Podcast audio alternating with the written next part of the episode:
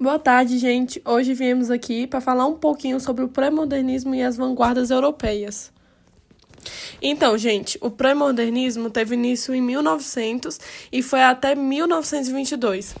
É importante a gente lembrar que no pré-modernismo foi marcado principalmente pela mistura de tendências, visões e estilos. E, como consequência, teve dificuldade em apresentá-lo como uma escola literária em si de forma didática. Então, com a chegada do século XX, é, houve várias presenças e várias mudanças sociais, econômicas e políticas no contexto mundial. E a gente também teve a presença da Primeira Guerra Mundial, que aconteceu de 1914 a 1918. E isso foi o que mais influenciou diretamente o modo de viver do homem, né? Do homem contemporâneo. E também na sua visão conflituosa do mundo.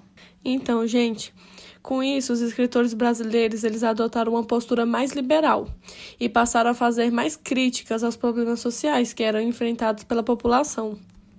É importante falar também da linguagem formal, que veio do arcadismo, e também a preocupação estética, né, que foram deixadas de lado. Bom, agora a gente vai falar um pouco sobre as características do pré-modernismo.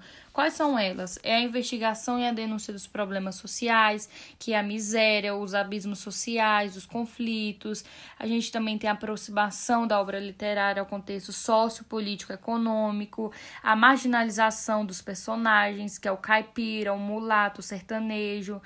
É, a linguagem informal em oposição à língua formal do arcagismo. Então, gente, continuando com as características, temos o sincretismo estético de escolas literárias como o realismo e o simbolismo. Temos o naturalismo, que é a descrição minuciosa dos personagens dos cenários. Também temos o regionalismo, que, como já sabemos, é a valorização da cultura popular brasileira e também a utilização de verbos na forma simples ao escrever.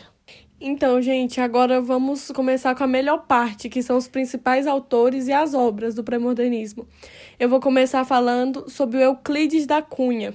Ele nasceu no Rio de Janeiro. Ele foi um jornalista, escritor, poeta, historiador, engenheiro e também professor.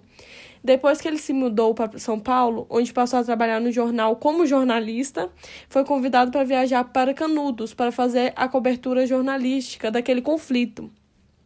A Guerra dos Canudos, como nós já sabemos, foi um movimento popular de cunho religioso na Bahia que inspirou um dos mais importantes livros desse período, que foi Os Sertões.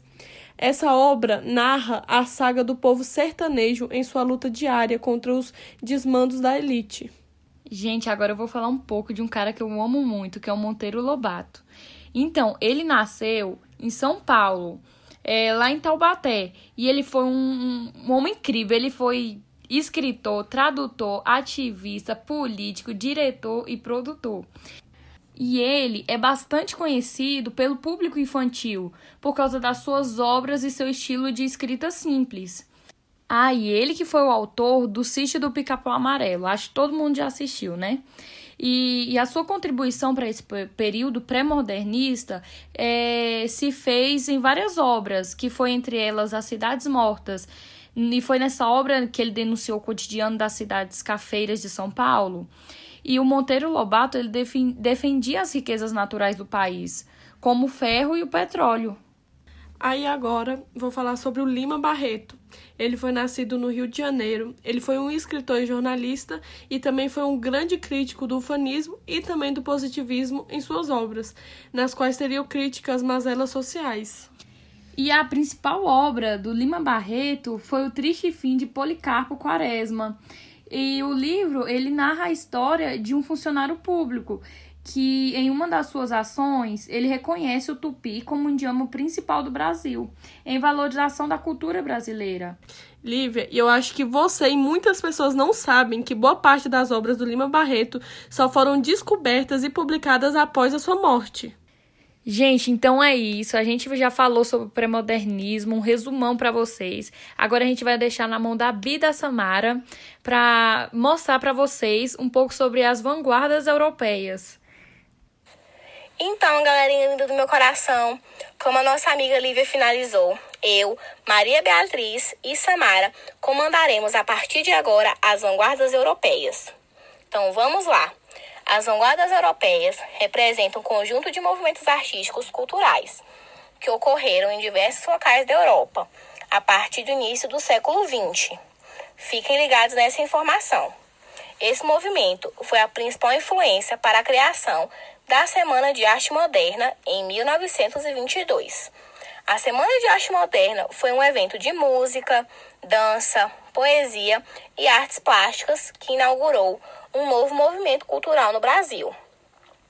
As vanguardas artísticas europeias que tiveram mais destaque, as mais importantes foram o expressionismo, o fauvismo, o cubismo, o futurismo, o dadaísmo e o surrealismo.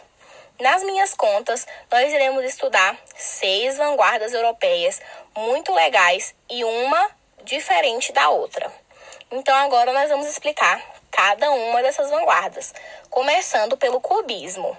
O cubismo é marcado pela valorização de formas geométricas. Muitos artistas consideravam essa vanguarda uma das mais significativas. Como assim, Bia, uma das mais significativas? Pois ela apresentava uma nova perspectiva. Lembrando que Pablo Picasso é um dos representantes dessa expressão. Fiquem ligados.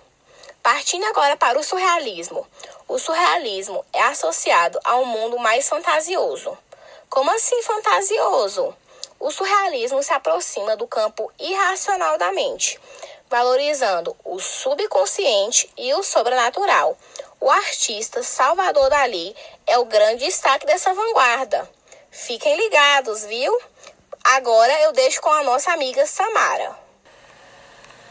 Bom, gente, agora a gente vai falar sobre o fauvismo, hein? Então, o fauvismo é um movimento que rompe com o impressionismo, apresentando uma arte equilibrada e serena. Possui cores fortes e traços marcantes. Tinha temática leve baseada na alegria de viver e nas emoções. E não tinha fundamentação ou intenção crítica e nem política. No fauvismo, teve como representantes percussores Paulo Gauguin e Vincent van Gogh. Bom, esse foi o fauvismo. Agora eu vou falar para vocês sobre o dadaísmo. O dadaísmo foi criado a partir da chamada de instabilidade, medo e revoltas provocadas pela Primeira Guerra Mundial, há muito tempo atrás. Bom, caracteriza-se pela agressividade e rejeição ao racional percebemos o tom irreverente dos artistas marcados pela ironia, pelo deboche e pelo niilismo. Bom, gente, a fonte é uma das obras mais representativas desse momento. Vou falar um pouco agora para vocês sobre o futurismo.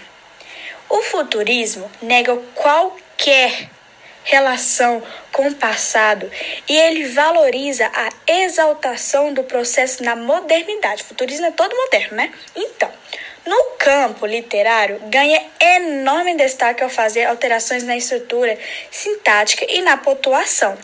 As ideias na Semana de Arte Moderna, que inauguraram o movimento modernista do país, sofreram grande influência no futurismo.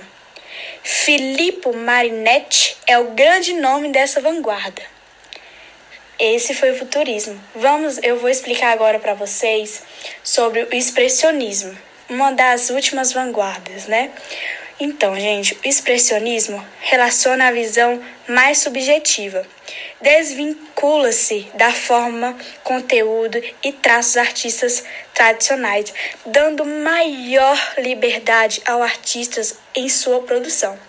Sua obra mais marcante, mais importante é O Grito, que é de 1893. Bom, gente, essa foi nossa explicação sobre o pré-modernismo e vanguardas europeias. Espero que vocês tenham gostado e um beijão.